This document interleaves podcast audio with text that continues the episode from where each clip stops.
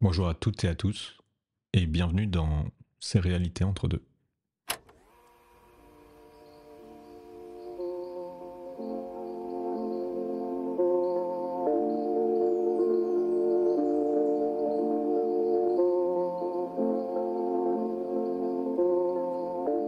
Entre deux moments de vie, entre deux espaces d'un instant, je vous propose de vous plonger entre deux mondes, entre nous, entre les quatre yeux du présent et de l'imaginaire. Entre, entre éveil et rêve, entre ce que j'en ai compris et ce qui m'a totalement échappé, entre deux réalités.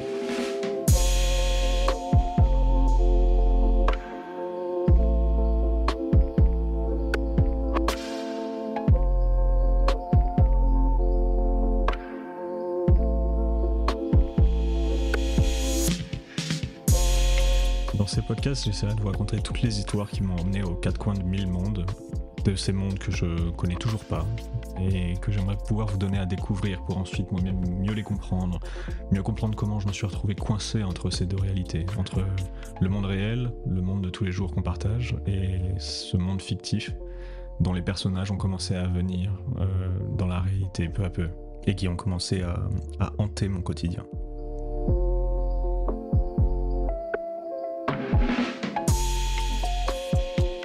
Je vous parlerai de Maya, évidemment. Maya, l'envoûtante, que j'ai recherché pendant si longtemps. Je vous parlerai aussi de l'Hippolaïs blanche, un oiseau rare. Et je vous raconterai ma rencontre avec l'enfant à la chambre de sable, celle du navigateur de Ténédos, un savant fou qui me croyait irréel. Je vous raconterai le crash auquel j'ai assisté et je vous présenterai le, pilote qui en a été l'auteur, qui me disait que son avion était à destination de nulle part. Puis je vous présenterai tous les autres, tous les, personnages qui ont accepté de, venir me retrouver et, et, de vous raconter un peu euh, ce que nous avons échangé dans ces mondes irréels, dans ces autres réalités. Je vous raconterai nos déambulations dans le mall. Le mall, c'est un monde infini, un monde fermé mais infini, et un paradoxe.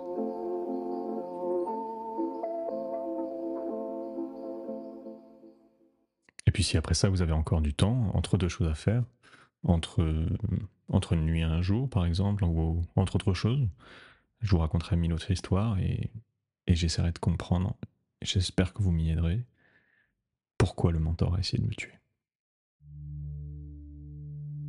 Je m'appelle Marc, j'habite à Paris. J'ai un travail, 39 heures, assez chiant comme celui de beaucoup de Parisiens. Je pourrais vous parler de mon travail, mais c'est pas intéressant. Ce qui est intéressant, c'est que j'ai, pendant des très très longues années, j'ai passé beaucoup de temps en, dehors de ce monde, en dehors de Paris, en dehors de, des frontières qu'on connaît. Et euh, j'ai passé énormément de temps, comme, euh, comme beaucoup d'entre vous, comme beaucoup de monde, dans une autre réalité, dans un monde que j'ai découvert un peu par hasard et que j'ai commencé à explorer. Et j'y ai pris goût.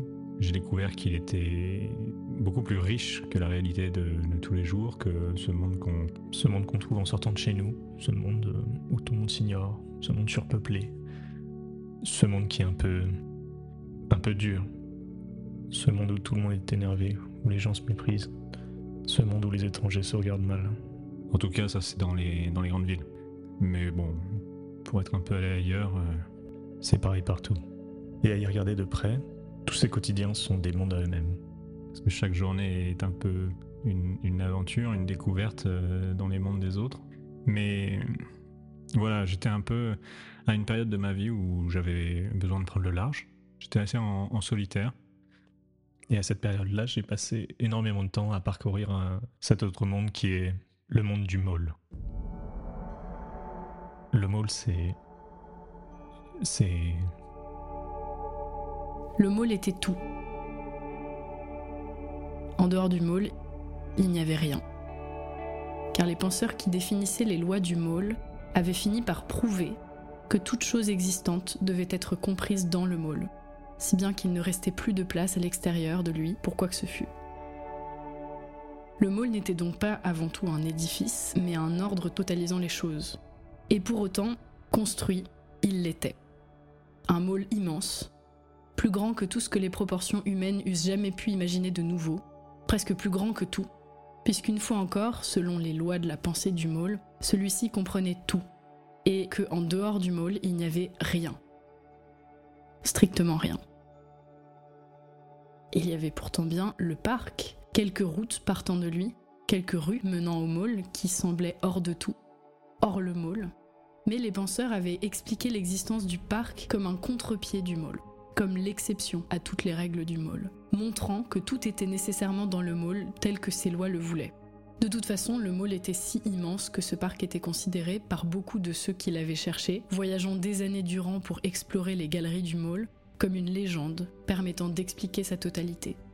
Et quand bien même on trouvait le parc, par hasard ou après de longues quêtes, peu de monde finissait par s'y aventurer, car le spectacle du mall vu de l'extérieur était un renversement. Et les habitants du mall n'aimaient que très peu se retrouver hors du tout.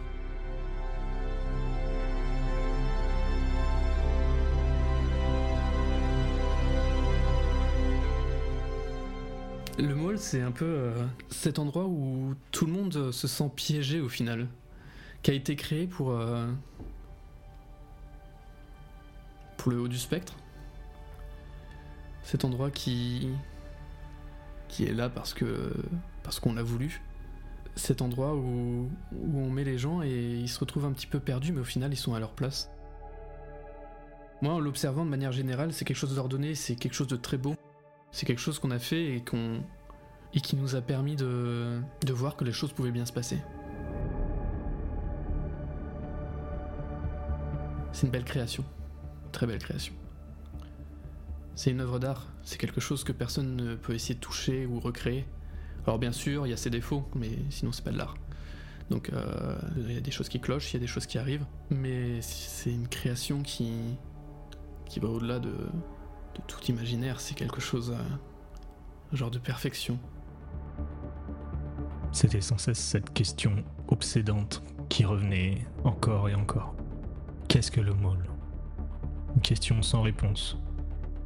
Et j'ai beau avoir parcouru cet édifice infini des années et des années, je n'ai jamais réussi à apporter d'autres réponses à cette question que le mall est un paradoxe, une contradiction.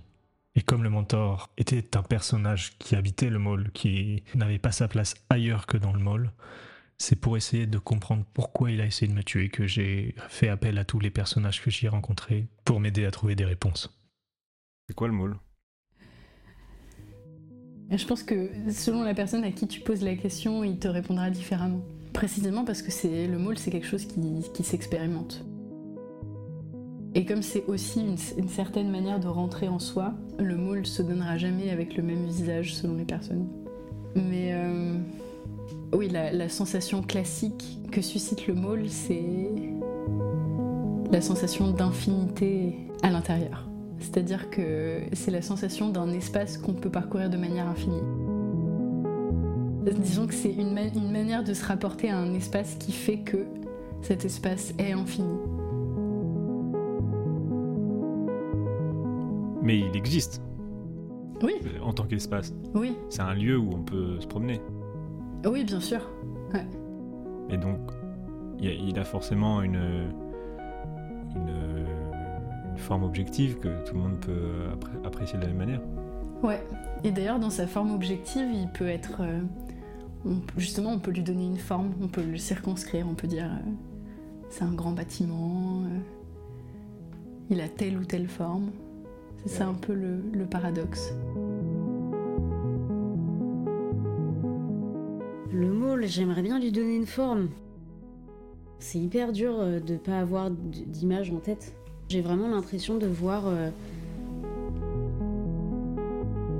bah, de voir le désert déjà. Enfin, le désert, vraiment une plaine euh, infinie. Avec au milieu un espèce de. Pas un dôme vraiment, mais une forme arrondie, large comme ça. Et une forme absolument fermée. Tu vois, où il n'y a aucune ouverture euh, nulle part.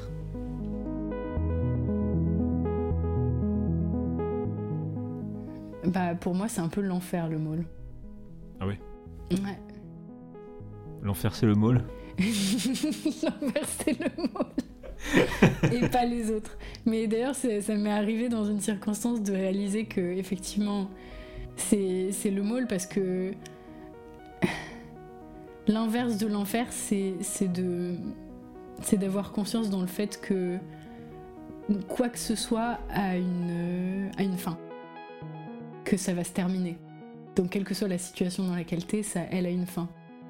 Le môle, c'est cette confiance disparaît, elle est plus là. L'enfer, c'est pas les autres, c'est moi, oui. Tout ce que j'en savais donc, c'était que le môle était un, un autre monde, une, une autre réalité. Je me suis retrouvé propulsé dans, dans ce monde-là euh, avec euh, principalement deux personnes que j'ai rencontrées euh, en me promenant dans ce monde-là. Ce monde, euh, ce monde intérieur, ce monde. euh, J'ai rencontré Maya, je l'ai rencontrée, je l'ai perdue, je l'ai recherchée à nouveau. Maya qui était une femme, une femme irréelle parce qu'elle était trop, trop bien pour vraie. C'est la seule chose pour laquelle je me suis toujours dit qu'elle n'existait pas. Et c'est à ce moment-là que j'ai commencé à, douter de ce monde. Mais je l'ai rencontrée, j'ai passé beaucoup de, meilleurs moments de ma vie avec elle. Ma vie très courte, mais finalement, quand on est entre deux réalités, on, voit que le temps se décuple. Les choses paraissent beaucoup plus lentement. Les choses paraissent à la fois prendre beaucoup plus d'importance et être d'une futilité incroyable. Et on passe énormément de, moments qui semblent à la fois fous et, cruciaux, à la fois vides de sens et, fondamentaux. Des moments parfois vraiment sans intérêt, mais on retient comme des, comme des découvertes incroyables. C'est, en fait, c'était un monde dans lequel j'avais l'impression de pouvoir revenir en enfance, dans lequel je pouvais vraiment découvrir la réalité qui m'entourait. Parce que c'était une réalité que, que je voyais que j'étais en train de construire petit à petit. En revanche, dans, dans le monde de tous les jours, il y a tellement de personnes qui nous entourent que toutes les constructions possibles, elles sont euh, détruites par euh, la concurrence des autres. Mais justement, ce que j'aimerais montrer avec euh, ce podcast, ce que j'aimerais essayer de faire en tout cas avec les personnes qui vont me rejoindre et qui vont, échanger avec moi, c'est que on peut être entre deux réalités. On peut rester dans ce quotidien, parler des, autres mondes, parler de, de ce qui habite les autres, de ce qui est vraiment propre à chacun. Et en même temps, on peut avoir une construction à plusieurs et on peut réfléchir à, comment être créatif autour de tout ça. Et pas seulement subir son quotidien et, être vraiment euh, dans la concurrence par rapport aux autres, dans la destruction de sa propre créativité, parce qu'elle est contrebalancée par euh, tout ce que les autres peuvent euh, nous cracher au visage en un regard. Voilà, en fait, je vais m'efforcer d'ouvrir un monde à, des gens qui viendront euh, parler avec moi, des personnages qui, ont animé euh, toutes mes déambulations dans, ces mondes infinis. Et en leur ouvrant les portes de ce monde-là, je vais leur donner les clés et essayer de voir comment ils peuvent euh, devenir architectes de ces, de ces autres réalités qui sont jusqu'à présent uniquement les miennes et que j'avais gardées comme un jardin secret euh, pendant de longues années. Mais si j'ai envie d'ouvrir ces portes à autrui, si aujourd'hui je ne veux plus garder les beautés de ces entre-deux réalités uniquement au fond de moi, pour moi, c'est parce que très récemment il s'est passé un événement assez étrange que, j'aimerais bien essayer de comprendre. Et c'est pour cette raison que j'ouvre les portes de ce monde à toutes les personnes qui viendront discuter avec moi et à vous. C'est parce qu'un des personnages de ce monde-là, quelqu'un qui, je pensais, appartenait uniquement à mon imagination. Cet homme, ce mentor, est venu me retrouver euh, un soir en sortant de nulle part, dans Paris, et il a essayé de me tuer.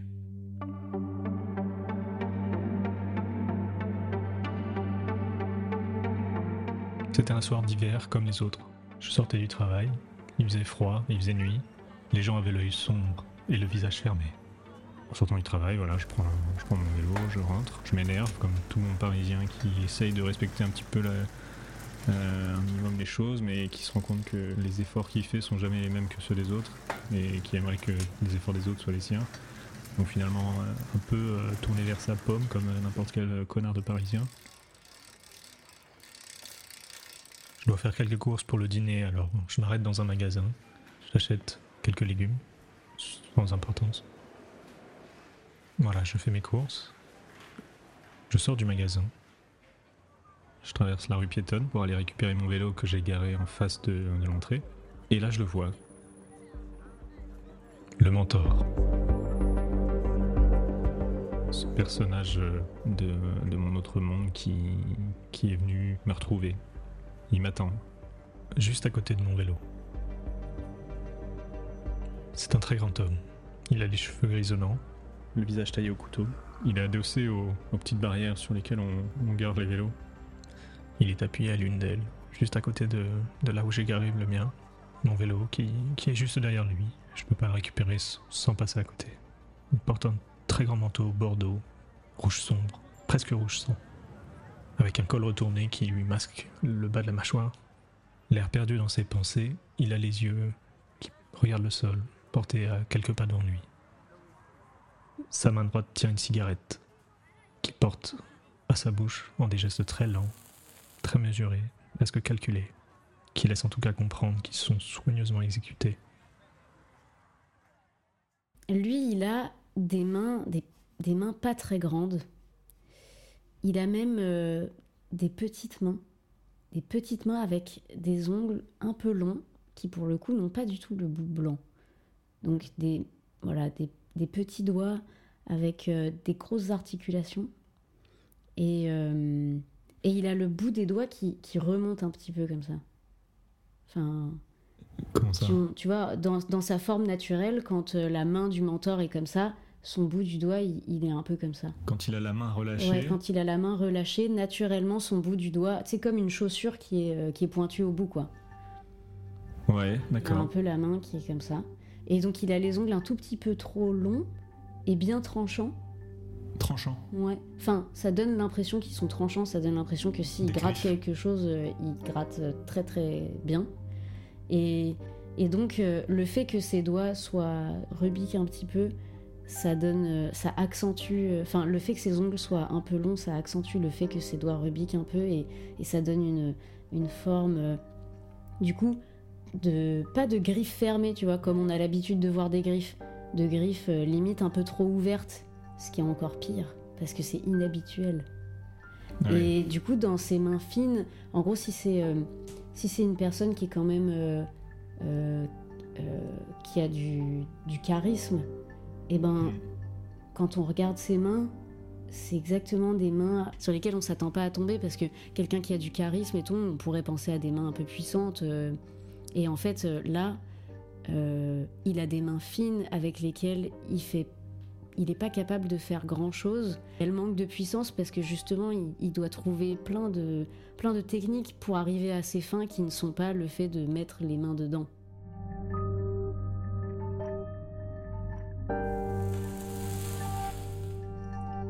Comme à son habitude, il est extrêmement sérieux. Il a l'air extrêmement concentré. Déjà, la première chose, c'est ce que je ressens, c'est de la surprise. Je me dis, mais qu'est-ce qu'il fout là? Euh, J'essaie de comprendre pourquoi il. Déjà, euh, comment c'est possible qu'il soit sorti de, cette réalité où, je pensais être le seul à, vivre, finalement. Et je me demande aussi pourquoi il est venu me retrouver. Je, je connais pas son nom, je crois qu'il il en a plusieurs. Il a, il a un peu tous les noms, un peu tous les masques. euh, il a mis le visage il a été connu dans plein de mythologies sous différentes appellations, mais c'est, il est plus un, je dirais qu'il est plus un, rôle qu'un, il est plus l'idée qu'on se fait de certaines situations qu'une personnalité réelle. Ouais, bah c'est. Cheveux grisonnants, euh, regard fixe au loin. La sagesse, enfin pas la sagesse, l'expérience surtout. Ouais, c'est comme ça que je ressens, c'est quelqu'un qui. Il te parle, il te. Il sait de quoi il parle. Ça fait pas toujours plaisir à entendre, parce que euh, bah toi t'as ta vision des choses, tu sais. Tu sais comment comment comment t'as toujours fait hein, même si ça fait quoi ça fait euh, 20 30 ans que t'es sur terre donc tu commences à savoir comment les choses marchent et tout ça bah lui il t'apporte un regard différent il enfin un regard différent il le peu qu'il t'apporte euh, ça te chamboule en général parce que c'est pas quelque chose que t'as l'habitude d'entendre pas la manière. T'as pas pas l'habitude qu'on te le dise comme ça. Donc forcément euh, c'est une remise en question de toi. C'est tu te tu te remets en question en fait quand on quand on ce genre de choses, ce genre de de point de vue. Et non cette personne franchement euh, une personne qui a pas l'habitude je peux comprendre qu'elle le prenne mal qu'elle euh, trouve que cette personne ce soit un peu un un connard un peu, mais le gars a pas l'habitude de parler aux, gens et du coup quand il te donne son point de vue, quand il te dit ce qu'il faut que tu fasses ou quoi que ce soit, au début ça te paraît loufoque, ça te paraît... Ah, c'est pas normal quoi ce qu'il dit. Mais au final tu te rends compte que le mec a plein d'expérience, il sait de quoi il parle, il sait où il va et là où il t'emmène en général euh, t'es pas prêt et t'es bien content au final euh, qu'il t'ait donné ce genre de conseils. Lui c'est tout. Oui. La différence entre lui et l'omniscient, je pense que l'omniscient parle plus. Lui parle moins. Et c'est tout. C'est juste euh, cette différence.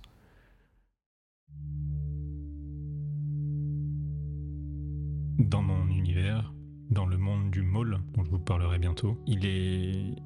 Il était mon mentor. Il était presque mon guide dans ce monde. Et c'est la personne qui, m'a expliqué comment on parvient à vivre ailleurs. Comment survivre dans un monde euh, avec des lois différentes de celles de tous les jours. Dans un monde où les autres ne sont pas tant des autres que différentes versions de nous-mêmes.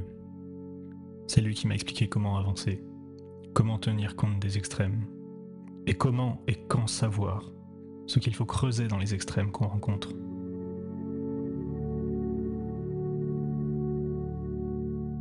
Il était donc là, complètement immobile.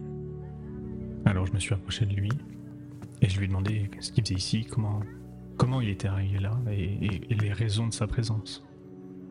Je demande comment il va, je, lui- le regarde, je me tourne euh, pour être un peu face à lui et j'essaye d'appeler son, regard pour qu'il se tourne vers moi et qu'on euh, commence à, échanger pour, qu'il- pour que les retrouvailles aient lieu. Ça faisait des années que je l'avais pas vu et c'était la première fois que je le voyais de ce côté-là du. de ce côté-là.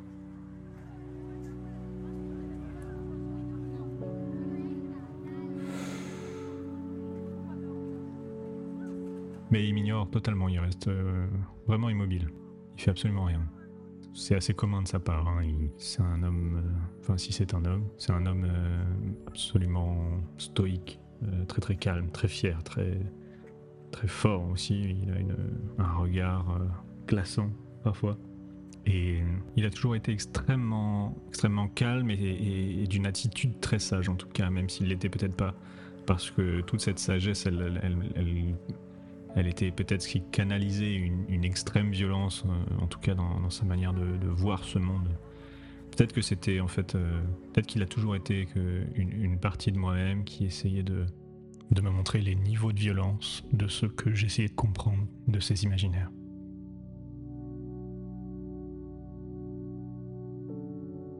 Comme à son habitude, il était extrêmement calme. Comme une statue qui, bien sûr, ne répondait euh, à aucune de mes questions. Alors j'ai simplement commencé à défaire le cadenas de mon vélo. Je l'ai détaché, mais je suis pas monté dessus et je suis pas parti avec parce que je savais qu'il était venu me voir. Alors j'attendais qu'il se décide à, à me dire ce qu'il faisait là. Je savais pas s'il allait rester là ou s'il euh, ou s'il allait m'accompagner. Mais quand j'ai pris mon vélo et que j'ai commencé à marcher, il s'est redressé et, et il s'est doucement mis à me suivre. Toujours en silence, marchant à côté de moi, d'un pas très lent. Je me dirigeais malgré tout vers chez moi, mais patiemment, j'attendais quand même qu'il me dise quelque chose. Je l'interrogeais du regard et, j'essayais de comprendre, encore une fois, comment il était arrivé jusqu'ici. Je voulais comprendre quel était son but en venant ici. Est-ce qu'il était venu pour moi? Est-ce qu'il avait quelque chose à me dire? Un, message? Est-ce qu'il voulait me demander de l'aide? Est-ce qu'il était en, détresse peut-être? Il avait pas l'air pressé ou dans un quelconque besoin, mais rien n'était à exclure. J'étais persuadé que s'il était sorti de son monde, sorti du môle, et que s'il avait réussi à gagner cette réalité de tous les jours, celle qu'on connaît tous, c'est qu'il y avait assurément une extrêmement bonne raison. Parce que l'effort de quitter un imaginaire, un mystère, avait dû être colossal.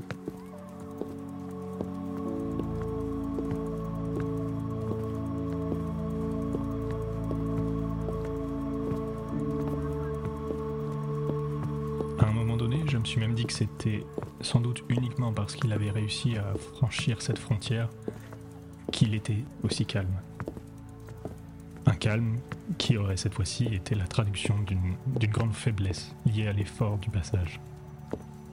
Peut-être simplement qu'effectivement le, le simple fait d'avoir passé cette frontière lui avait demandé un tel effort qu'il l'avait laissé anéanti, euh, épuisé, euh, complètement séché. Mais bon, rapidement, euh, j'ai écarté cette idée parce qu'il avait l'air quand même euh, parfaitement similaire à d'habitude.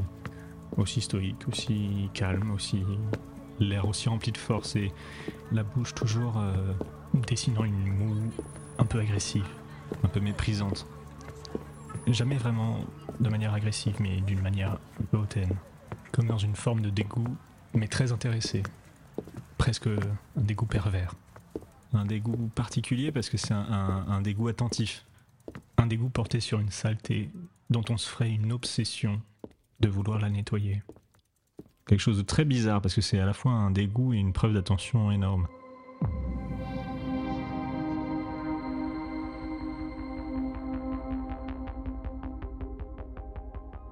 Après quelques longues minutes de marche sans rien dire, passer de mon côté à l'interroger du regard, lui à regarder droit devant lui, quasiment comme si je n'existais pas, on a fini par arriver en bas de mon immeuble, dans une rue extrêmement passante. Arrivé devant la porte, je m'arrête, lui aussi, et je l'interroge une nouvelle fois pour essayer de savoir ce- ce qu'il fait là, s'il est venu m'accompagner, ou simplement de savoir quel est son but ici. Parce qu'il est là pour moi, quoi.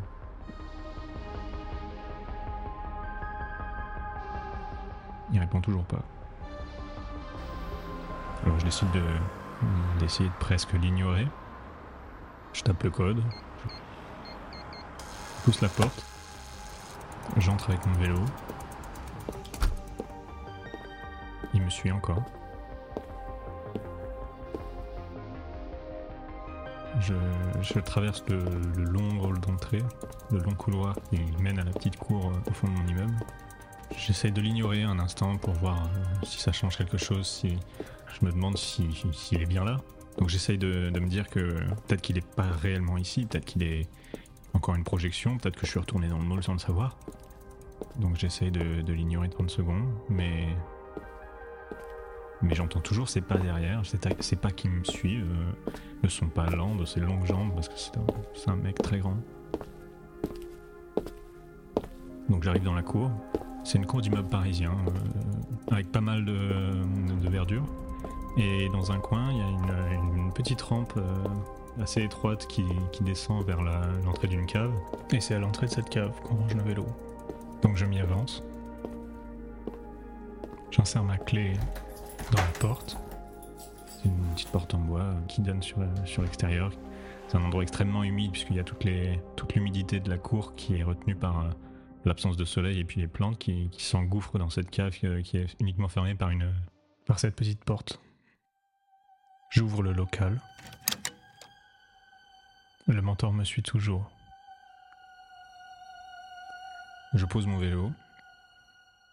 Derrière moi, le mentor se tient comme un mur dans l'encadrement de la porte. Il me laisse faire, sans me regarder, encore une fois. Pas une seule fois depuis qu'on s'est retrouvés, il m'a regardé dans les yeux.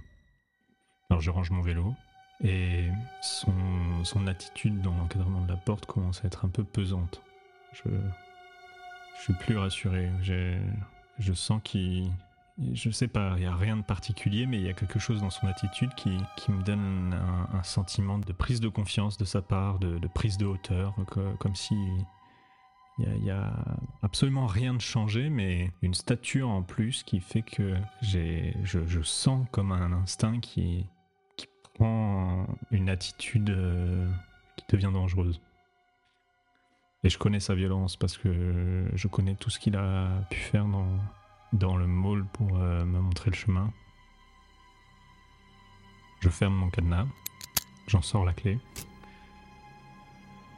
Et au moment où je me retourne vers lui pour euh, passer à nouveau la porte et sortir de- du local, il me saisit par la gorge, me plaque contre le mur avec une force monstrueuse.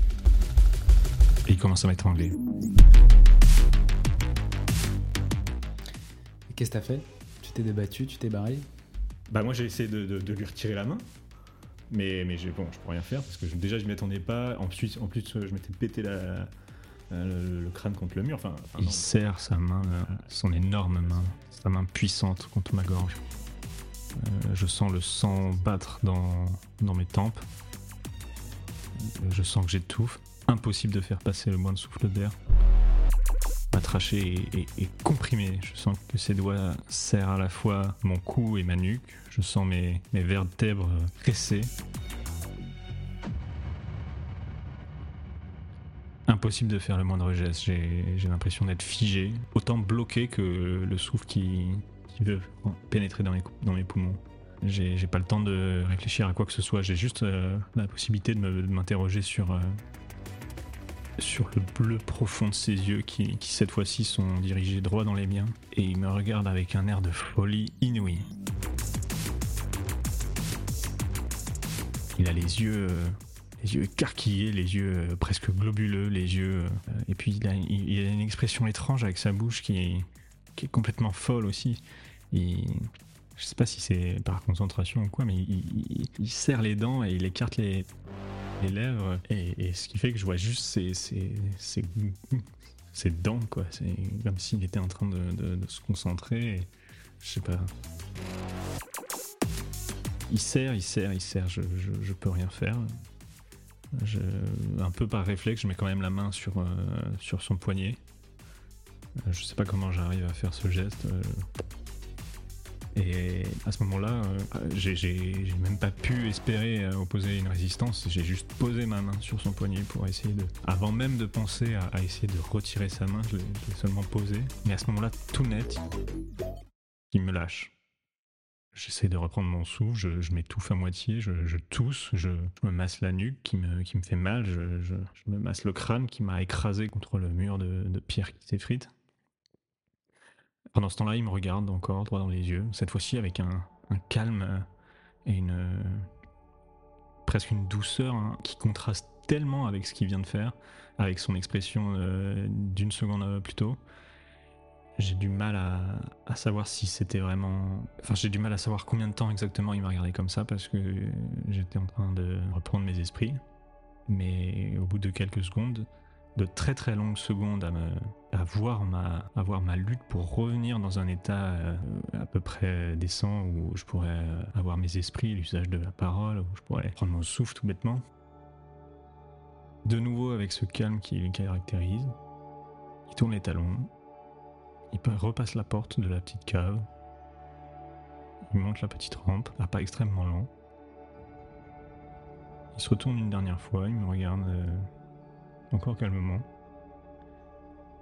Et puis il s'en va.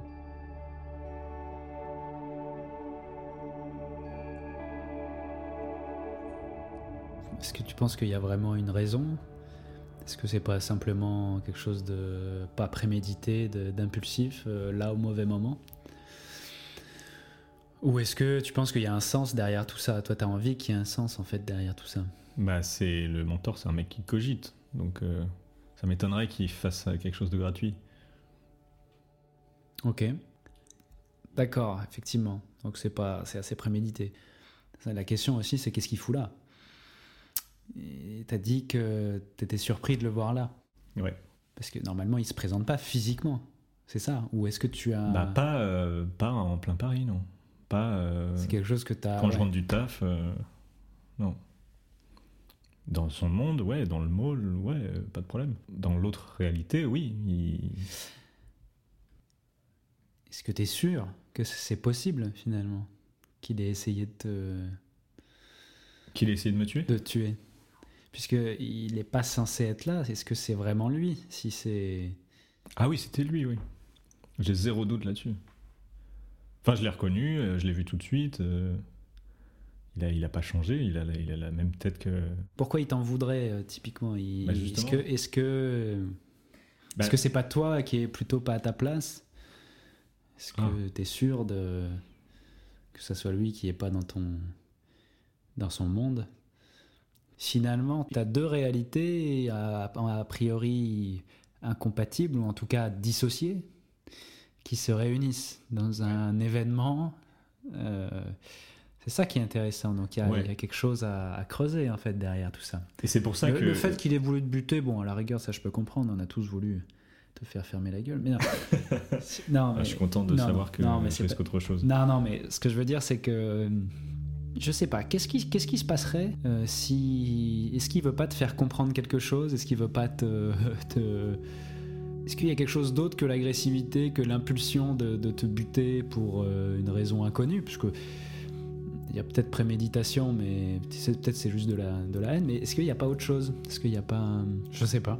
Peut-être qu'il a le seum que je lui manque. Ouais, peut-être c'est uniquement ça. Peut-être que c'est juste un mec qui a le seum, qui est, qui est jaloux. euh.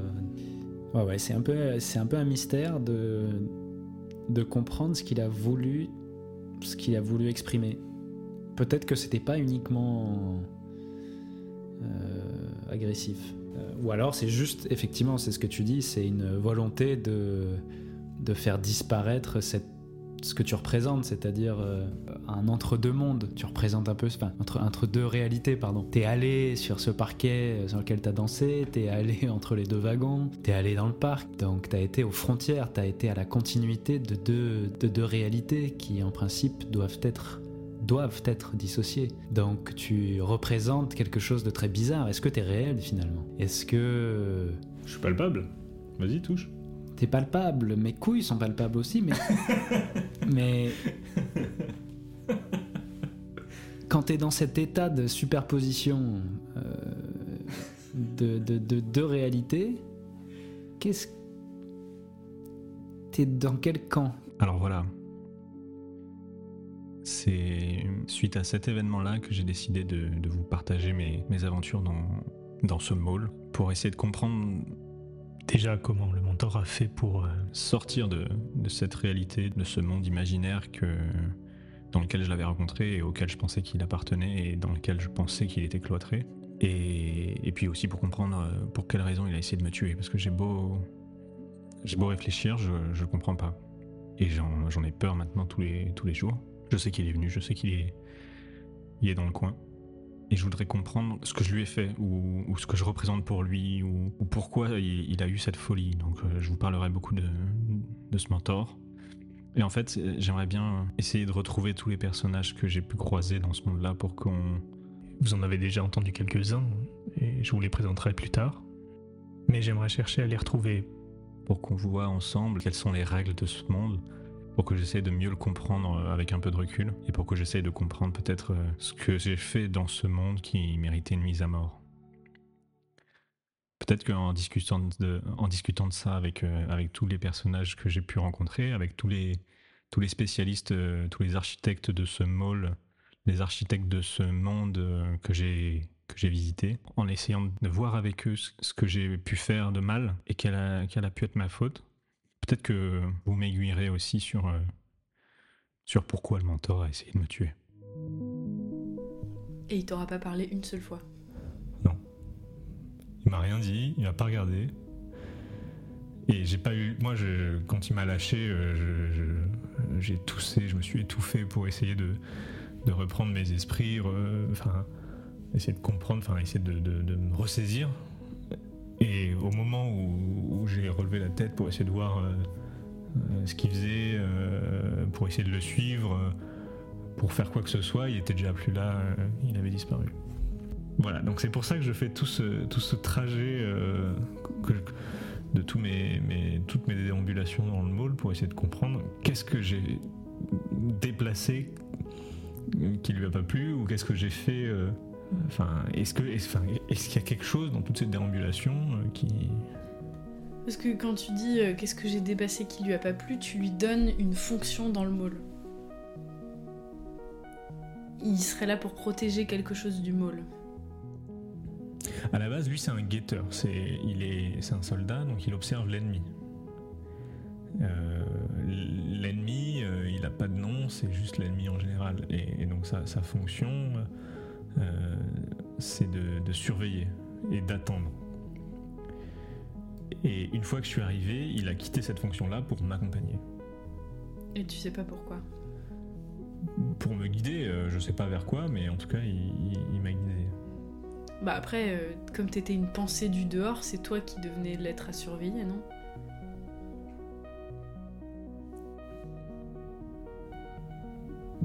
J'y avais pas pensé. Mais alors après, une fois que t'es sorti du mall, est-ce que tu, comment tu peux, enfin, en quoi est-ce que tu menaces dans ta vie quotidienne d'aujourd'hui la survie et la cohésion du mall Bah, c'est pour ça qu'il y a l'autre question euh,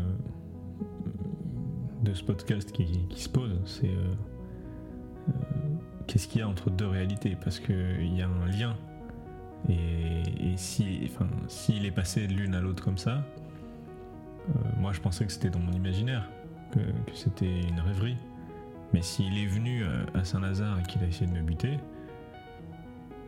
c'est qu'il y a une porosité entre les deux et, et qu'il y a, qu'il y a un, c'est qu'il y a un lien. Mm. Et donc enfin, je me dis qu'en en trouvant ce lien, bah, peut-être que je comprendrai pourquoi il a fait ça. Et pourquoi t'as besoin de comprendre pourquoi? Bah pour essayer de me racheter sur euh, la faute qui mérite qu'on m'assassine Ou pour, euh, pour me dégager du danger de, m- Mm. de me faire assassiner Mm. Enfin pour, euh, pour écarter le danger quoi. Je trouve ça intéressant qu'il t'ait lâché dès que tu l'as touché. Comme si à partir du moment où t'agissais pas juste comme une marionnette et que euh, t'étais capable de, de planifier d'entrer en contact physiquement avec lui, tu devenais autre pour lui. C'est-à-dire à quel moment... euh, En fait, il a agi avec toi comme si, euh, je sais pas, on dirait un somnambule euh, qui, qui se fait réveiller dans un rêve.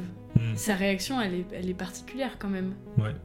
Et la, seule chose qui a changé, c'est. En fait, c'est comme les somnambules quand ils sont dans leur sommeil, on dit il faut surtout pas les toucher parce qu'ils peuvent euh, se réveiller brutalement et, réagir d'une manière euh, qu'on ne peut pas prévoir quoi. Là c'est comme si il était il était en fait je suis pas sûre qu'il était dans ce monde enfin c'est-à-dire euh, tu dis qu'il t'a jamais regardé il agit d'une manière ouais pour moi somnambulesque au sens où il agit quelqu'un qui comme quelqu'un qui serait là tout en n'étant pas là en fait. Comme quelqu'un qui rêverait ce qui arrive et qui serait là parce qu'il est en train d'en rêver. En fait, la question c'est est-ce qu'il savait, est-ce qu'il avait conscience que son corps est dans cette réalité? Ça se trouve dans le mall, il s'est juste couché et il a rêvé.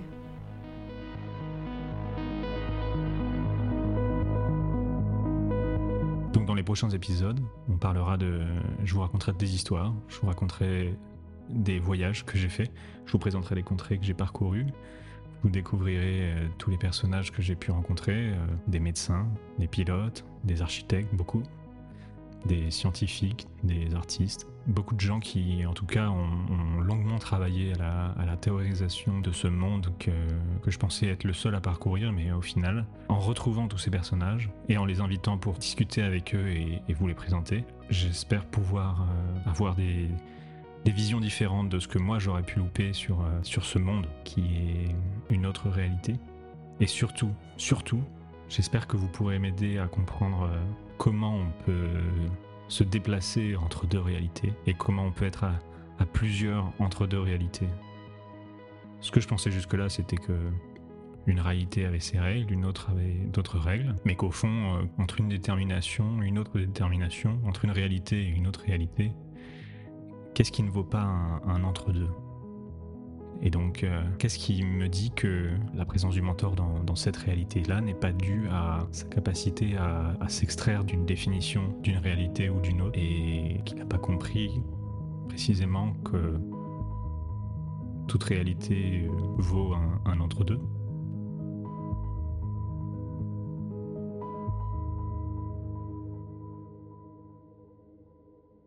Alors je recevrai du monde, ouais, des gens qui ont voyagé dans, ces mondes-là aussi. Et puis vous pourrez aussi voyager euh, avec nous et, me faire part de, vos, récits de voyage.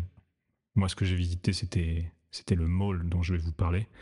Mais au final, euh, je connais plein de gens qui ont, pour avoir discuté avec eux, qui ont, été dans, ce mall-là et je vous les présenterai. J'en ai quelques-uns euh, qui m'ont appris des choses sur, le mall que je pensais moi-même avoir participé à, construire, alors que pourtant c'était eux les vrais architectes. Donc ce sera des histoires d'architecture, des histoires de, réalité fictive, de mise en scène. Et puis on parlera d'architecture absurde, de fiction euh, absurde, puis de, de lois absurdes, de monde absurde. Mais on sera toujours entre deux réalités parce que rien ne dit qu'une fiction absurde, c'est pas le monde du quotidien et que le, monde du quotidien, c'est pas la- l'absurdité qu'on croit trouver dans les, fictions que je, que je vais vous présenter. Donc, euh, entre deux définitions. Entre deux choses, entre deux, entre deux points de vue peut-être, entre deux histoires. Voyageons. On va faire un petit tour et puis on verra.